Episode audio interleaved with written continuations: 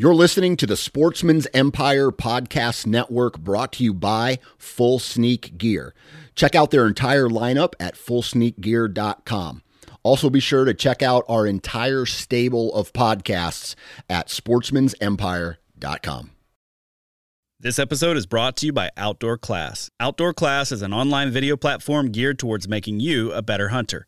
Watch instructional videos taught by hunting experts like Remy Warren, Randy Newberg, and Corey Jacobson. After the hunt, learn how to prepare your harvest from world class wild game chefs like Hank Shaw and Jamie Tagan. Whether it's your first year hunting or you grew up doing it, Outdoor Class will take your skills up a notch. Use code EMPIRE20 at checkout to save 20% off. Visit outdoorclass.com to learn more. New from Moultrie Mobile, the Feed Hub offers first of its kind cellular connection and control for nearly any spin cast feeder on the market. When used with the Moultrie mobile app, you can monitor feed and battery levels, run feeders on demand, receive alerts when feeders are clogged, and remotely adjust feeding times. The Feed Hub is ideal for anyone who maintains feeders. Remove the guesswork and save time by planning feeder maintenance before you drive to your hunting property. For more information, visit moultriemobile.com. This episode is brought to you by Visit Williamsburg.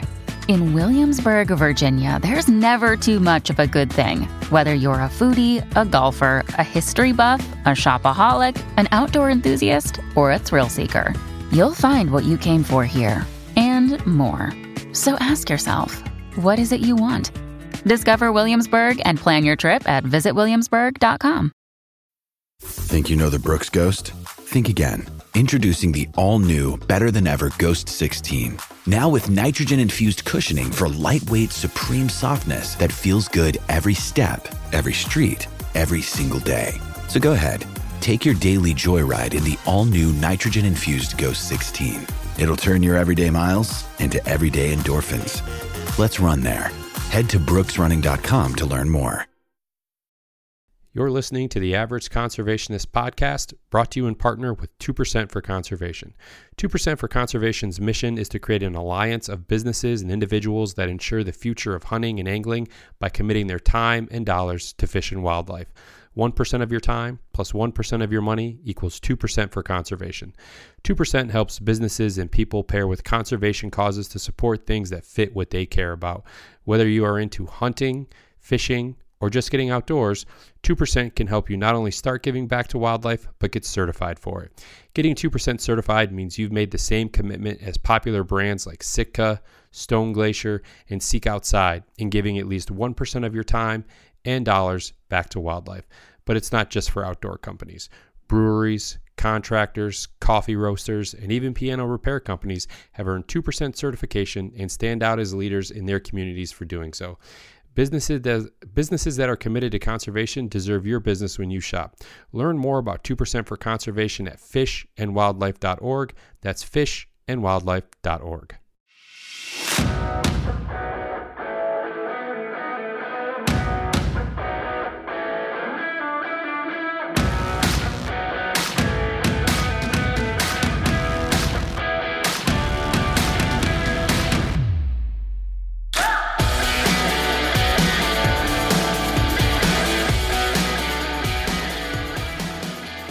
Ladies and gentlemen, happy Thursday, I guess, because I'm a day late on this, but welcome back to the Average Conservationist Podcast, and I'm your host, Marcus Ewing.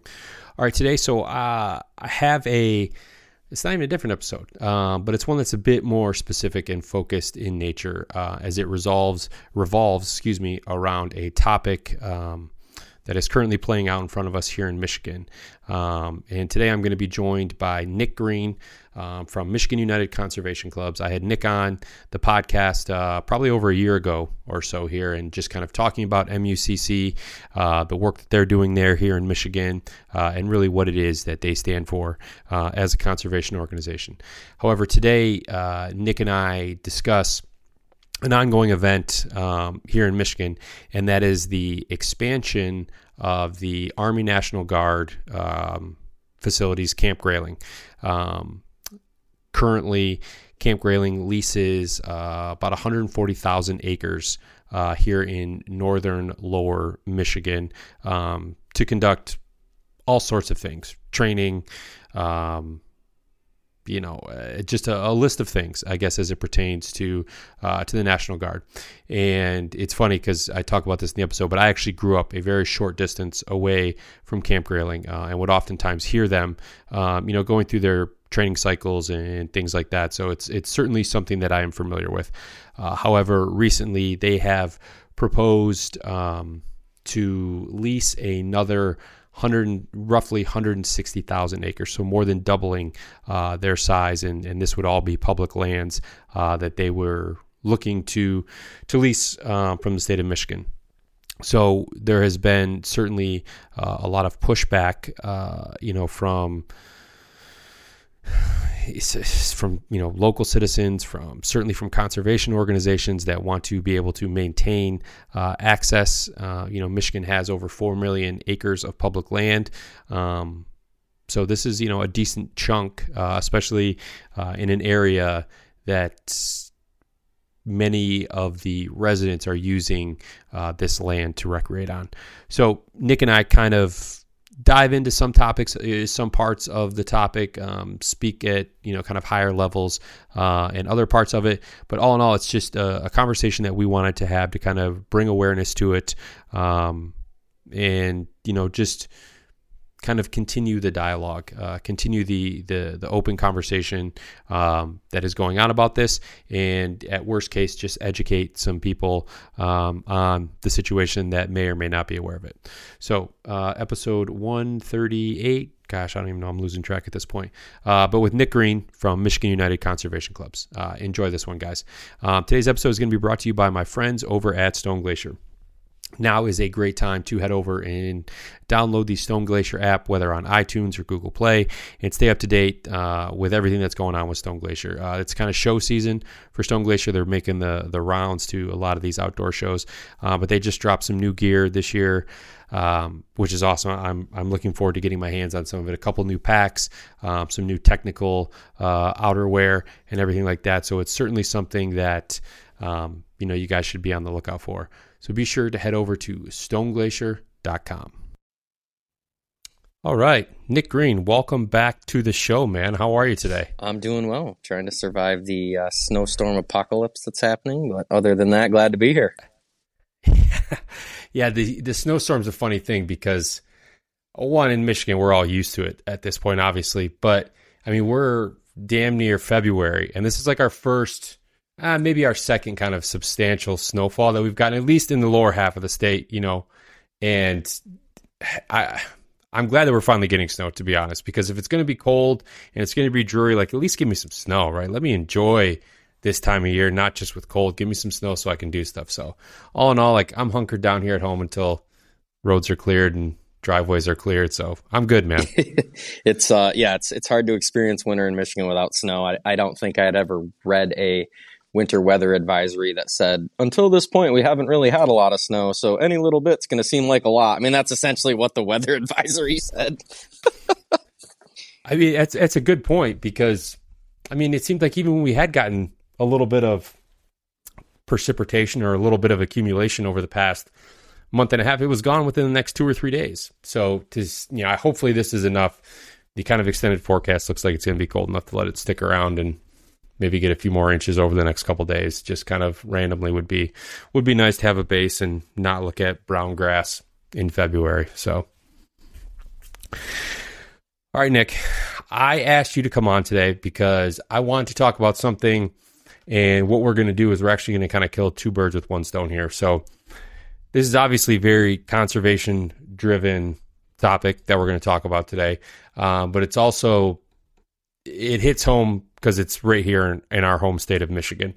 So we're going to run this here on the Average Conservationist podcast this week.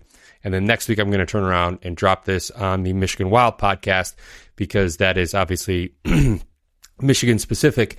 And I think that, um, you know, we're going to uncover kind of a lot of, uh, of details or at least what's what's kind of known to us on this issue so that we can hopefully educate or, or, get the word out there and let people kind of you know draw their own conclusions or make up their own mind and and really just try to educate people voters um, you know outdoorsmen outdoorswomen as much as possible on uh, on this topic so Ready to get started? Absolutely, man. Let's uh, get after it.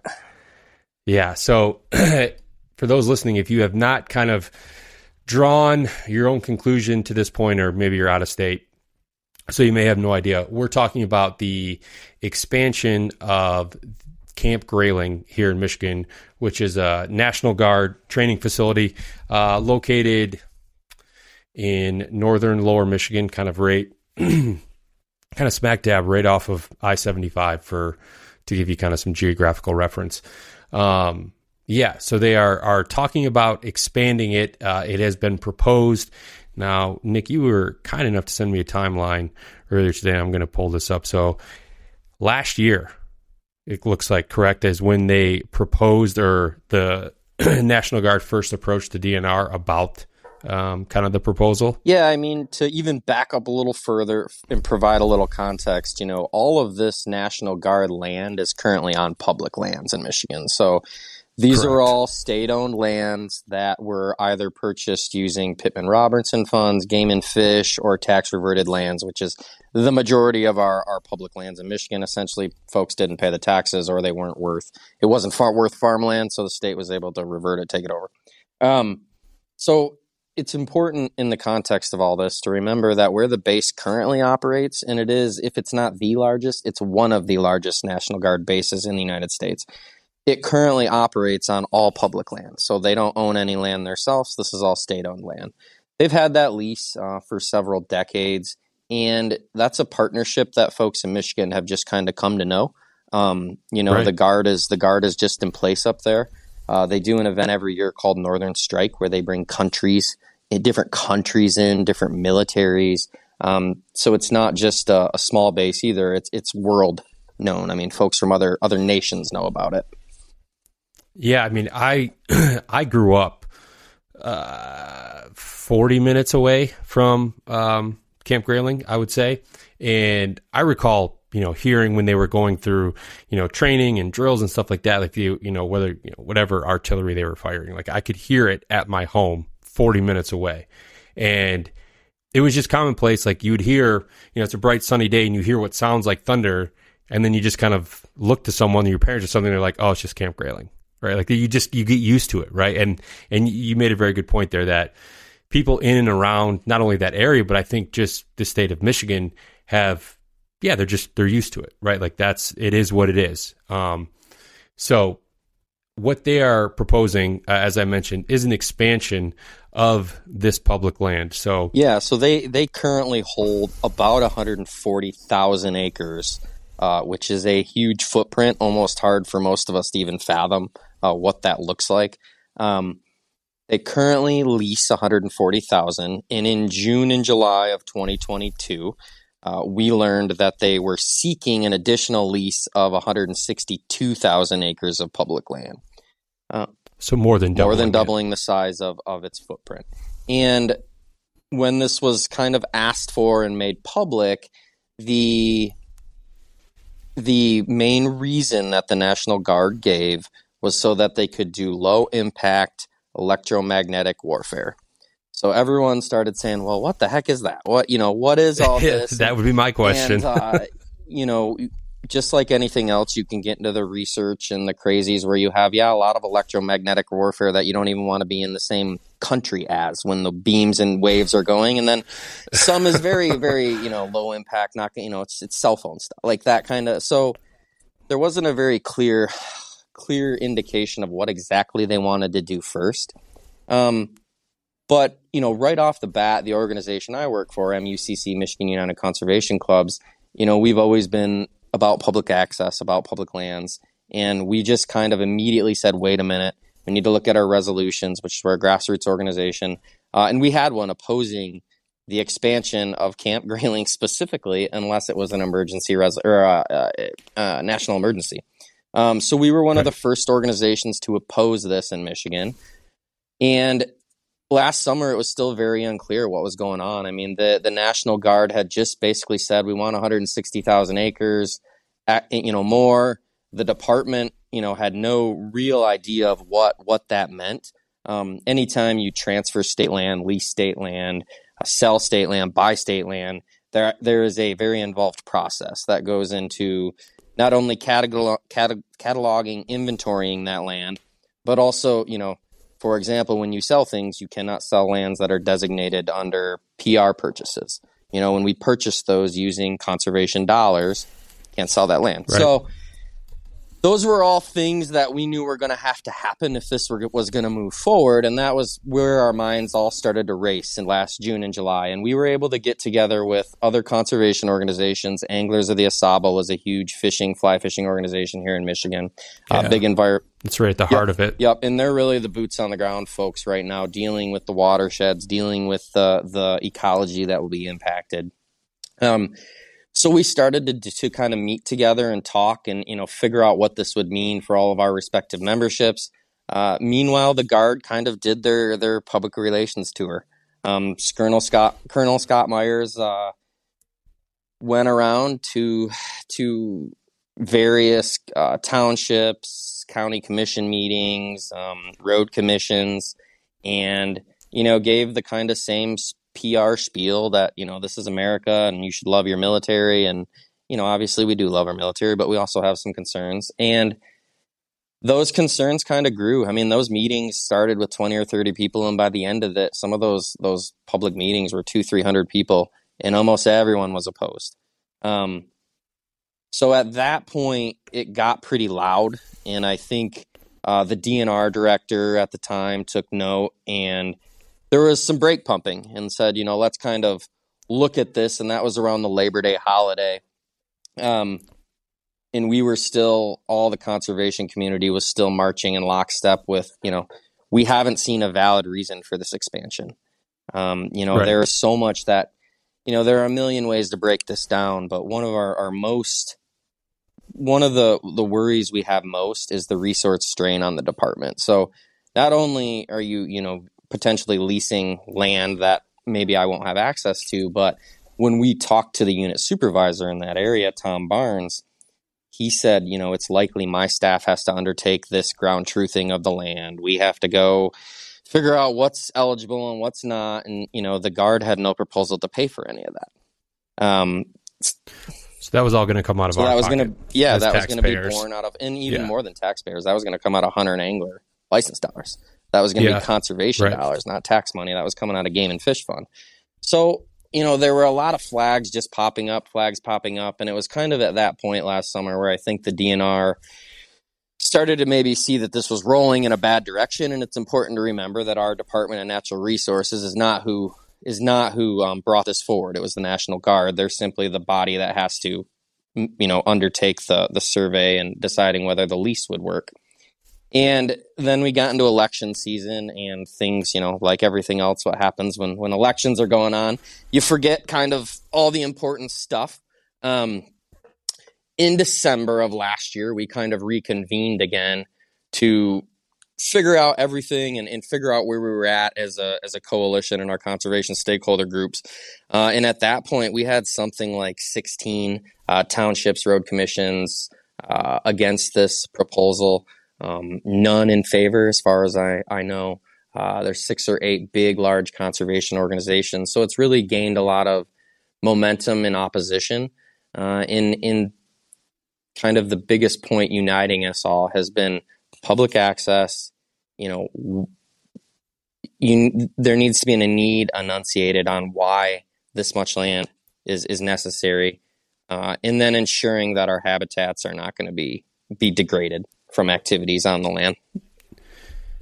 Yeah. So a, a couple things is is one, you know, I've had family members who were in the National Guard. I've had family members who have served, you know, in you know one of the the, the major branches of the military. So I'm certainly pro military, like you mentioned. A lot of us as Americans, regular citizens, we are. We're absolutely in favor of our military. I don't like the fact that they use that to kind of prop that up like hey this is why we should do it. Like it's our military. And and I agree like we should certainly support our military. And you know we have our freedoms that we do because of our military. However like you said there there's not really a good justifiable reason for the expansion. And it's not like they're saying hey we want to uh, purchase or lease another four, you know, 40,000 acres, for example, right? Like get you close to maybe the 200,000 acres, which is still a ton of land.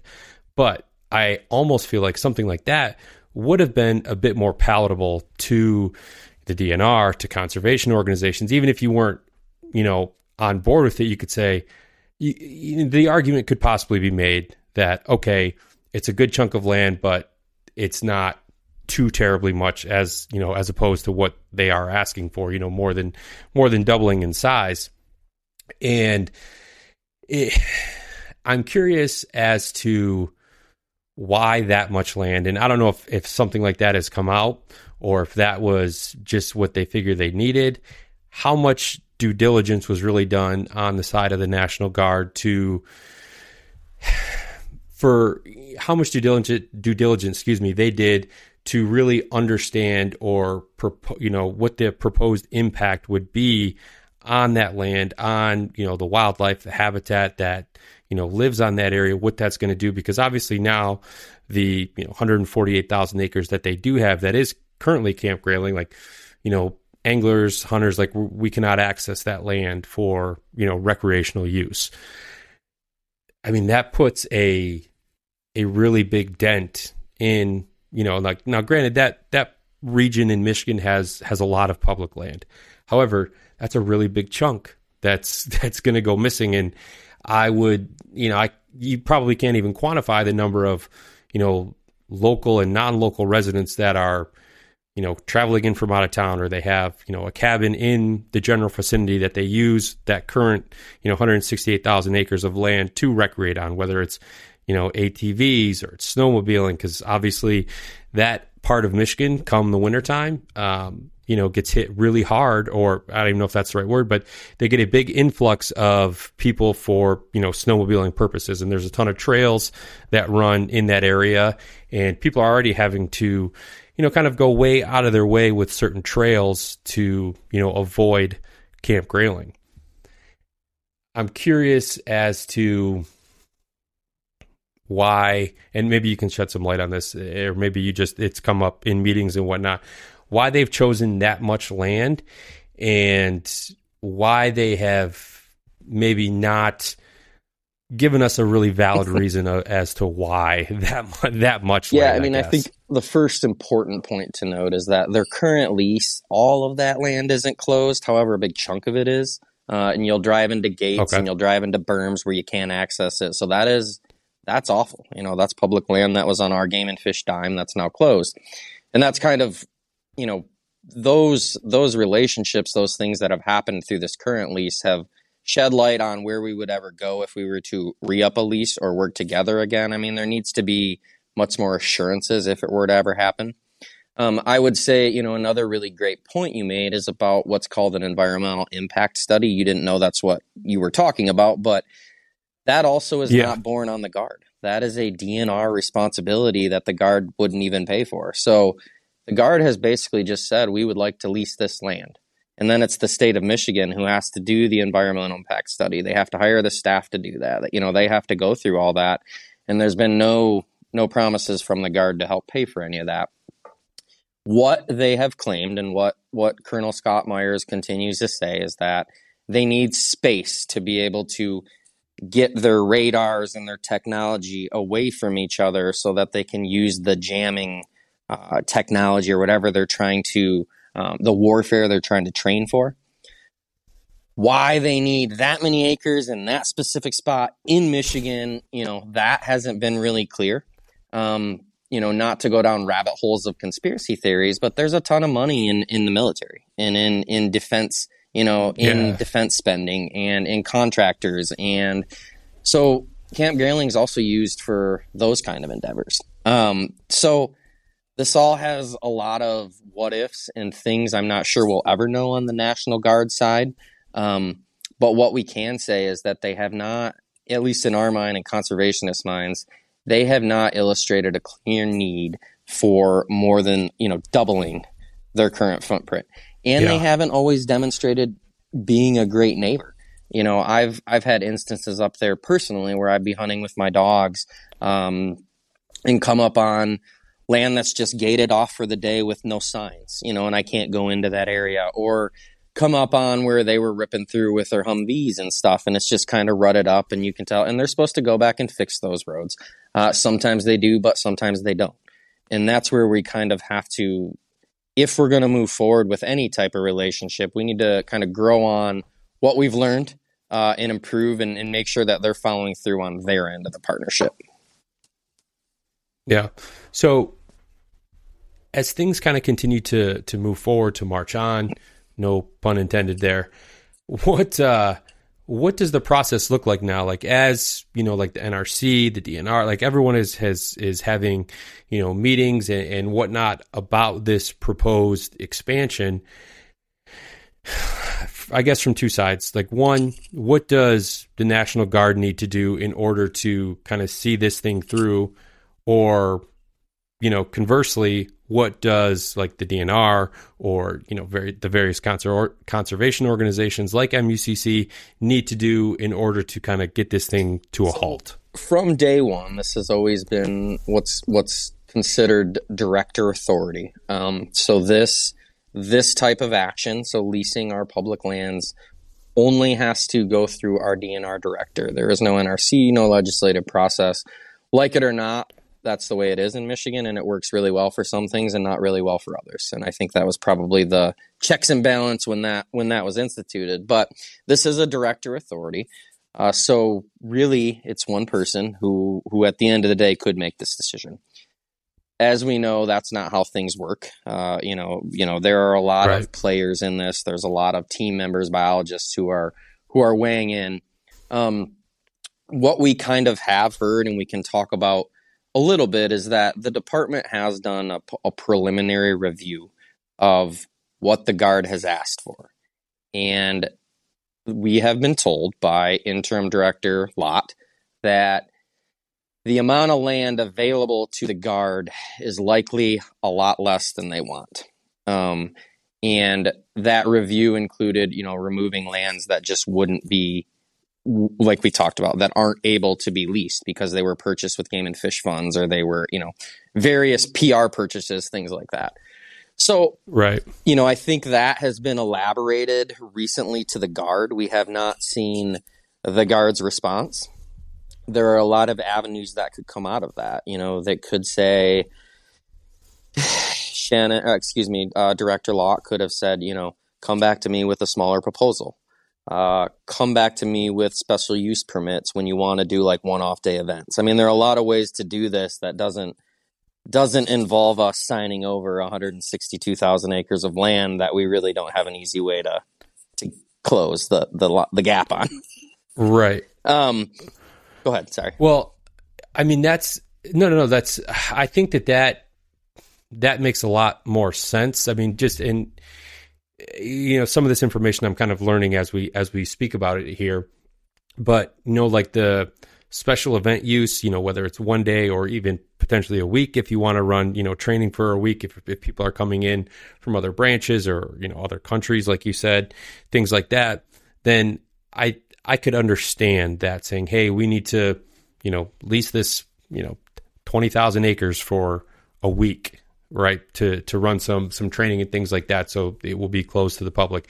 And that way the the impact is is minimal compared to what it would be if it was you know year round for the next you know 15 20 years. I mean what what is the proposed you know i guess term on the lease? Is it just indefinite at this point is yeah, what they're proposing? I don't know what the lease terms would be but it would presumably be something like indefinite because that's what we've seen happen with the other yeah. lease. So you know the other idea we don't want to get into and we're all we're all very familiar with what happens when you get comfortable is you forget the little details.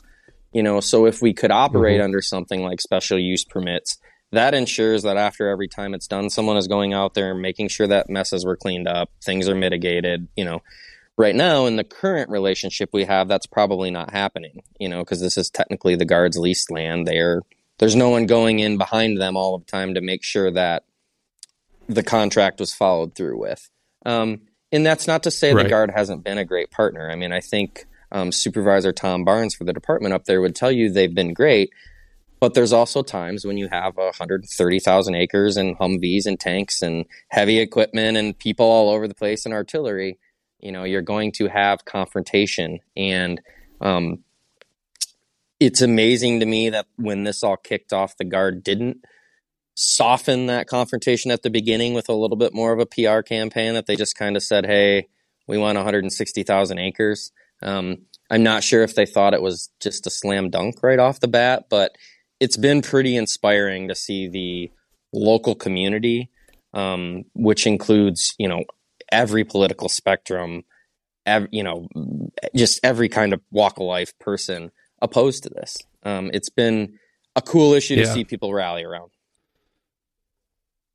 Yeah, and you know I've talked about this in the past too. Is is public lands access conservation in general seems to be one of those topics or issues that yeah both sides tend to see eye to eye on a lot more than than others right i think and that probably comes from the fact that you know hunters and anglers you know they're they're on the left they're on the right you know they're somewhere in the middle like they're they're they're all over the spectrum and, and i think that that certainly bodes well i mean you know just look at the past shoot 10 to 15 years of you know kind of the the total body of conservation work that's been or, or work that's been accomplished throughout kind of the, the country with some of these, you know, bills being passed into law and the, the money that's been, you know, earmarked or set aside for, you know, the future of conservation.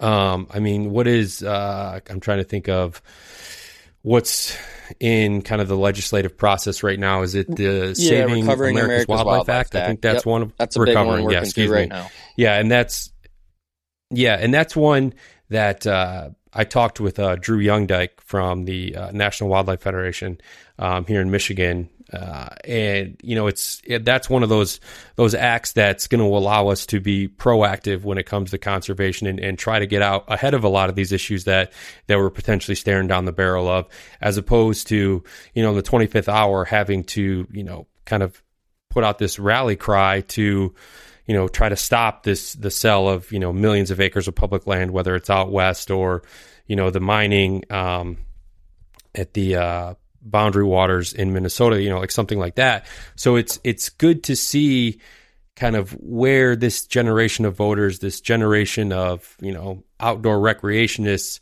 are you know that they're using their voice and their platform in order to you know make sure these changes are for the better and not for the worse of our public lands and wild places and all these things. I'm uh, I'm curious as to the timing, I guess, of the National Guard, you know, proposing this because I, I'm going to speak in very you know general terms here, but typically when there's you know a Republican president in office, the spending for things like you know defense is is usually much higher, right? I mean, I think that's just kind of goes without saying. And Michigan has been one of those states that's been um, it's bounced back and forth from red and blue over the years, and you know recently it has been blue. So it, it, I'm a little, I guess, a little surprised in the timing that they wouldn't wait till maybe there was a Republican in office, you know, um, from a governor standpoint, or a Republican in office, you know, at the highest highest chair.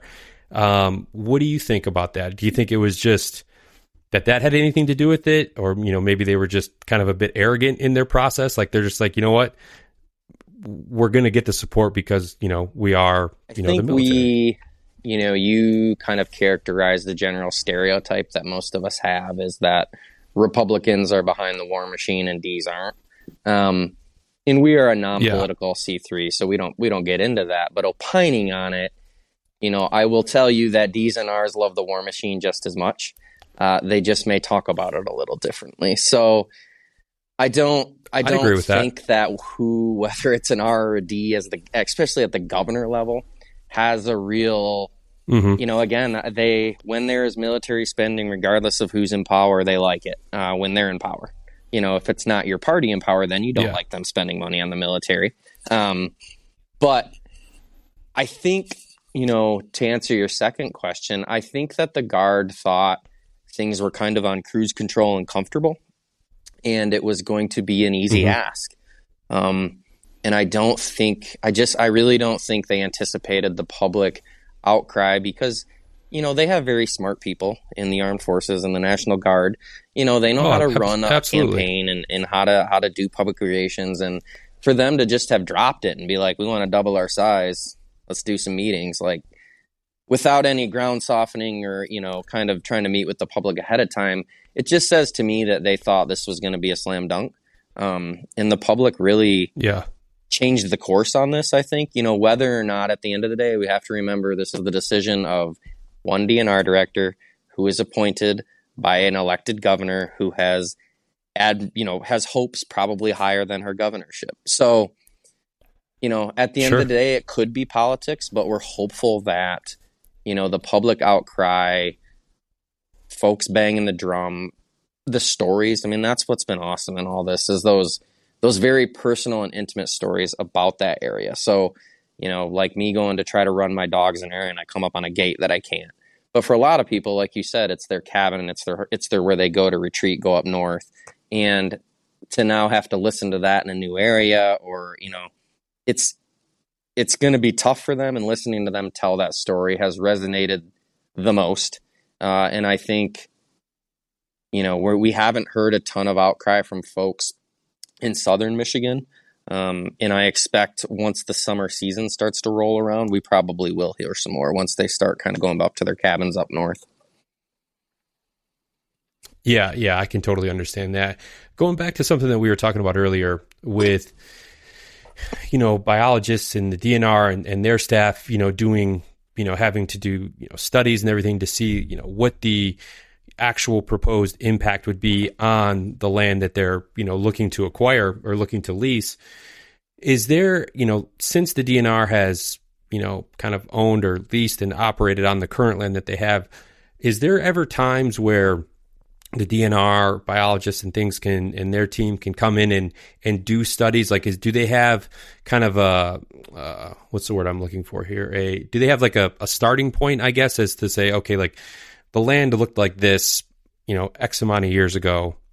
This is what the land looks like now just to see what the impact has had because I'm sure you know over the course of time that you know the the wild animals that you know inhabit places you know Camp Grayling as it is like has changed immensely you know since since that. Like i'm sure you know some animals have figured like oh this is you know a safe place. Like i don't run into you know hunters so to speak although there is still a lot of human interaction in there. But you know like i wonder if it's almost like you know when you see like neighborhood deer right? Like they just get used to it but they know they're not threatened by it but they're used to it. Like i wonder if if that's the effect on it or if it's just you know aside from maybe like squirrels and birds and you know you know really small game like that that you know all the the larger game specifically like whitetail has kind of moved on from the area or you know even like your upland bird population like what does that look like you know not only on the campgrounds but like in the surrounding area where there's you know probably going to be some type of peripheral damage you know just from a,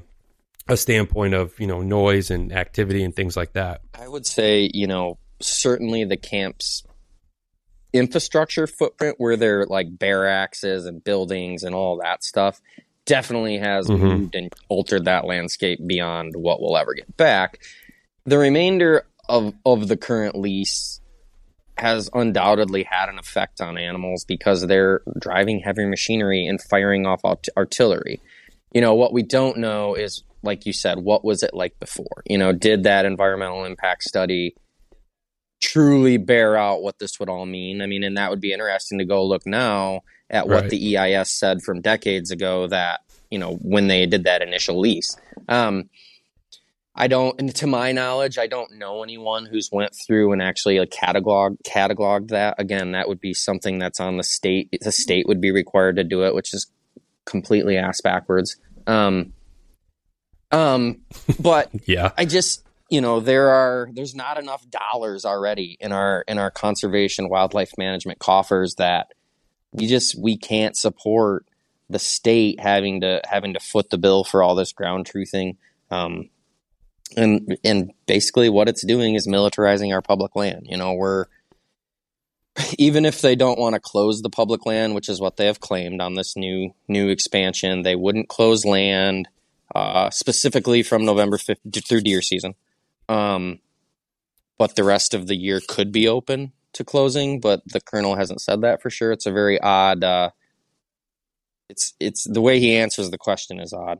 Um, so we're we're just there's a lot of what if still that we're just still trying to sort through, figure out. Um, and you know, I think raising awareness and bringing attention to it's going to continue to help the cause. Yeah, has the guard put any timeline on when they would like to see, you know, some actual, some real movement? You know, where they're is there a point where they're going to really start to put pressure on the director of the DNR to we haven't make a heard about that, But I suspect they have a timeline or a plan. Uh, we have not heard about that. The only timeline we kind of know of right now um, was that you know folks wanted to get through the election on both sides before there were any big decisions made. Um, obviously, the administration at that point didn't want to make a decision when a new administration could be in in a, in a month or two. So no clear timelines right now. Right. Um, again, at the end of the day, this is a director's decision. It is not a legislative decision. It is not a Natural Resources Commission decision. Uh, if you're truly in, if you're in Michigan and you care about it, uh, emailing the director, emailing um, even your your elected officials helps because you know them calling the director or them calling the DNR office is also helpful. Um,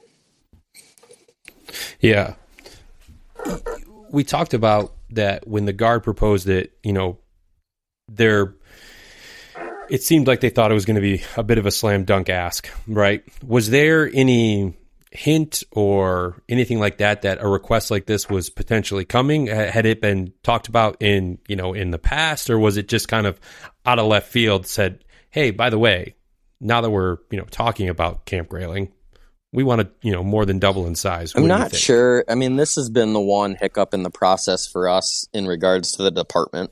Um, is they were approached in January of 2022 about this proposal. Stakeholders, the public didn't find out about it until June or, or excuse me, till July when the National Guard. Um, so what was right. happening in those six to seven months where there was just kind of dead space from when the guard brought it forward to when it was actually out in the open? We don't know, um, but you know there hasn't been any again real timeline, any concrete happenings. I'm not sure the guard. I think the guard probably had to reformulate, you know, reconfigure some of their plans after the first few public meetings. Um, so they probably have stepped back mm-hmm. and started to to figure out a better way to approach folks. And we haven't seen that yet. Hopefully, we we will be seeing it here shortly. Yeah, because I mean we're you know a year into the process now, and I, I, yeah, I don't think that I first learned about this. I, mean, it was I know it was after June or July. I think when it first kind of came across, you know, whether it was an email or social media or wherever it was that I saw it, it, it may have even been in one of MUCC's newsletters um, that I first learned about it. I'm curious to see if, as time goes on, if you know the the the crowd, you know, the the majority that is opposed to this, if they continue to to still be loud about their opposition, or if it's just going to kind of if if no one's talking about it, right? If it if it loses steam in kind of the public eye, the public opinion, that you know maybe the director feels less pressure um, to to oppose it, or you know you know I just wonder what happens as as time continues to drag on with this if if the opposition is going to be there or if it's just going to kind of fall by the wayside and it's just going to kind of slip through the cracks, so to speak. And then next thing you know, we're going to be out, you know, almost 200,000 acres of public land. I can in, say in pretty Michigan. confidently that it's probably not going to slip by the wayside. Um, Michigan United Conservation Clubs was contacted last week by the governor's office about this specific issue, uh, wanting to talk about our concerns, where we were at, what was some background context. Uh, so as you can imagine, when it's risen to that level, things aren't things aren't going by the wayside. Yeah. Um, so that's where I was kind of coming from. We expect probably some type of word or some type of something to be said shortly because when when a governor's office gets involved, you know it's kind of rising to that level of you know we're gonna we're probably gonna work on this or we need to say something about it or you know now it's on our radar.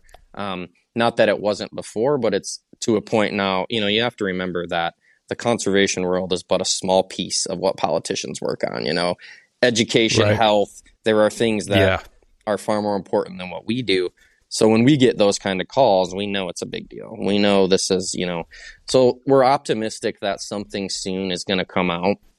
You know, we don't really have an indication one way or another, other than what I said that a preliminary review from the department showed that, you know, the land that they want is just not available. Uh, and that's from the, the likely the funding yeah. purchases from that land. Yeah.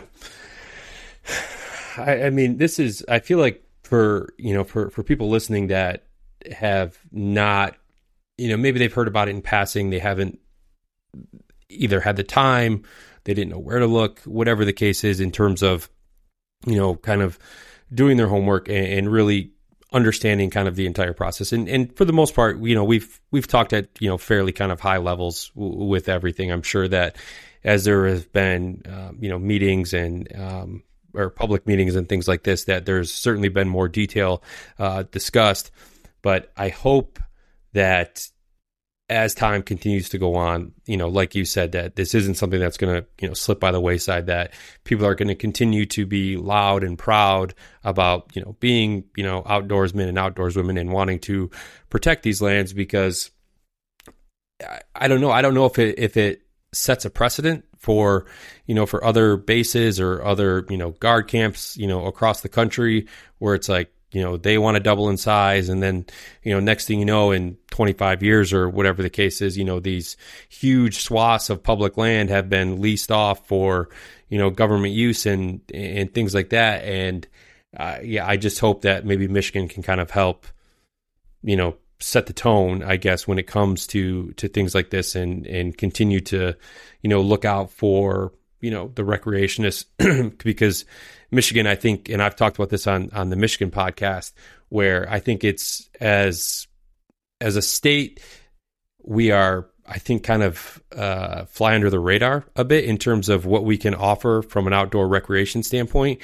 I mean, between the Great Lakes, the UP, I mean, we have some amazing you know, fisheries and upland bird hunting and, you know, it gets kind of poo-pooed upon for for whitetail hunting, but I mean, really big deer hit the ground every year in Michigan. You know that are you know in a class that are you know like Iowa and Kansas, things like that. It just, I don't know. It's people are just like, ah, it's Michigan. We also have right? four like, and a half million cool place to visit. Land, yeah, just state-owned land. You know, I mean, that's huge. Yes. Yeah, yeah. Not a lot of other states can say that. Um, so I hope that you know we as as Michiganders can you know put our foot down and say, hey, we appreciate what the National Guard does. We appreciate what our military does for us, but we just can't we just can't allow this. We just can't let you guys kind of take you know I our public lands. What I'm hopeful for is that we'll come up with some type of creative solution. So we don't get very far in the policy world when you stand in one side and say never and scream, or if you stand in one side and say we got to go all in. You know, you have to you have to find some common ground and come to the middle sometimes. And I think you know there are creative ways to look at this expansion that can accomplish some of what the guard is going to need. We can feel good about you know taking care of our troops and supporting our military, but not doing it at the expense of our public land. I think there are probably ways to do that, and hopefully that'll be kind of the next iteration of this expansion is that you know if they don't just say no we're not gonna not gonna allow you to do anything which also would be great but if they don't there may be some type of okay but like let's let's talk about it through through that lens. So i think there's space for that. I think you know like i said they've been a good partner um, to our department up there in some some respects um, and they they provide jobs and they they you know they're doing good things too. Uh, we just have to remember that hunters and anglers were the original conservationists, and we paid for that public land, and we want to be able to use it. Yeah, absolutely. That's uh, a that feels like a good place to kind of wrap this up at. But one more thing, I suppose, is for those that want to, you know, that are just learning about this or that you know, now having heard, you know, more about the situation, they want to voice their opinions. And you kind of touched on it before, but where's the best place for them to to reach out, voice their opinions, you know, attend some of these, um, you know, open yeah, meetings. You, and, if folks are like on that. Facebook, there's a Facebook page called I think Camp Grayling Opposition. If you if you put that in, it'll pop up for you. That's a pretty pretty vibrant, strong page. Um, that's a good place to stay in tune with all sorts of. That's run by volunteers. It's all kind of local local folks. Um, going to mucc.org, which is the organization I work for, uh, we have an action center, a policy action center, where you can actually go in, input your zip code and address, and then it'll send a canned letter to your senator, to your representative, to the DNR director regarding this. So, uh, another way would be to send the DNR a note. Um, you can send the director, you can find uh, her email online uh, or the deputy director, and just let them know kind of what your thoughts are. Um, you know, again, staying engaged, making sure your voice is heard when it needs to be. Uh, so MUCC often puts out action alerts, and that's as simple as you, you know, hitting yes, and it'll it'll send all that response away. All you had to do is hit yes when we text you or email you. Um, so pay attention to things like those, and there is a benefit to all of those emails, all those texts. We quite often meet with legislators, with rule makers that say, you know, you guys put out a Camp Grayling thing, and I got 1,200 text messages in one night. You know, uh, so to them, you know, that's that's their constituents blowing them up, and it's an issue that they should care about. Uh, and this is kind of where Camp Grayling's at right now. It was when we put it in our email system, it had a lot of grassroots love, and it spread far and wide, and we kind of knew it was going to be big right from the start. Yeah, awesome. Well, Nick Green, I appreciate you uh, coming back on and talking about this, man. This was certainly uh, a good conversation and an important topic that that needed to be to needed to be discussed and um, kind of brought out there to the masses. So, thank you again, man, and hopefully we can check back in with some uh, with some good yeah, news down the road as far as this is and, concerned. And all that you do for conservation, and keep up the good fight. All right, thanks, man. Take care. All right. Well, thank you again to Nick for uh, taking some time to sit down with me and uh, discuss this important topic, uh, especially as it pertains to things here in Michigan. Uh, I'd like to thank the partners of the podcast Stone Glacier, Go Hunt, and of course, 2% for Conservation. And if you're interested in learning more about 2% for Conservation, you can visit their website, fishandwildlife.org. And over there, you're going to see all the certified brands that have committed to conservation that you should support when you shop. I also encourage you guys to follow 2% on social media where they're going to post only positive, conservation driven content, so you'll certainly enjoy that. So, again, if you'd like to learn more about 2% for conservation, you can look for them online on social media or at fishandwildlife.org. Thanks for joining me this week, everyone. Hope you enjoyed the episode and, and really took something out of it. Be sure to check out the averageconservationist.com, pick up some swag, some gear there, and uh, support conservation in the process. And uh, stick around. We got some great uh, episodes coming for you um, in the next couple weeks and, and onward. So until next week, stay safe out there and remember that conservation starts with you.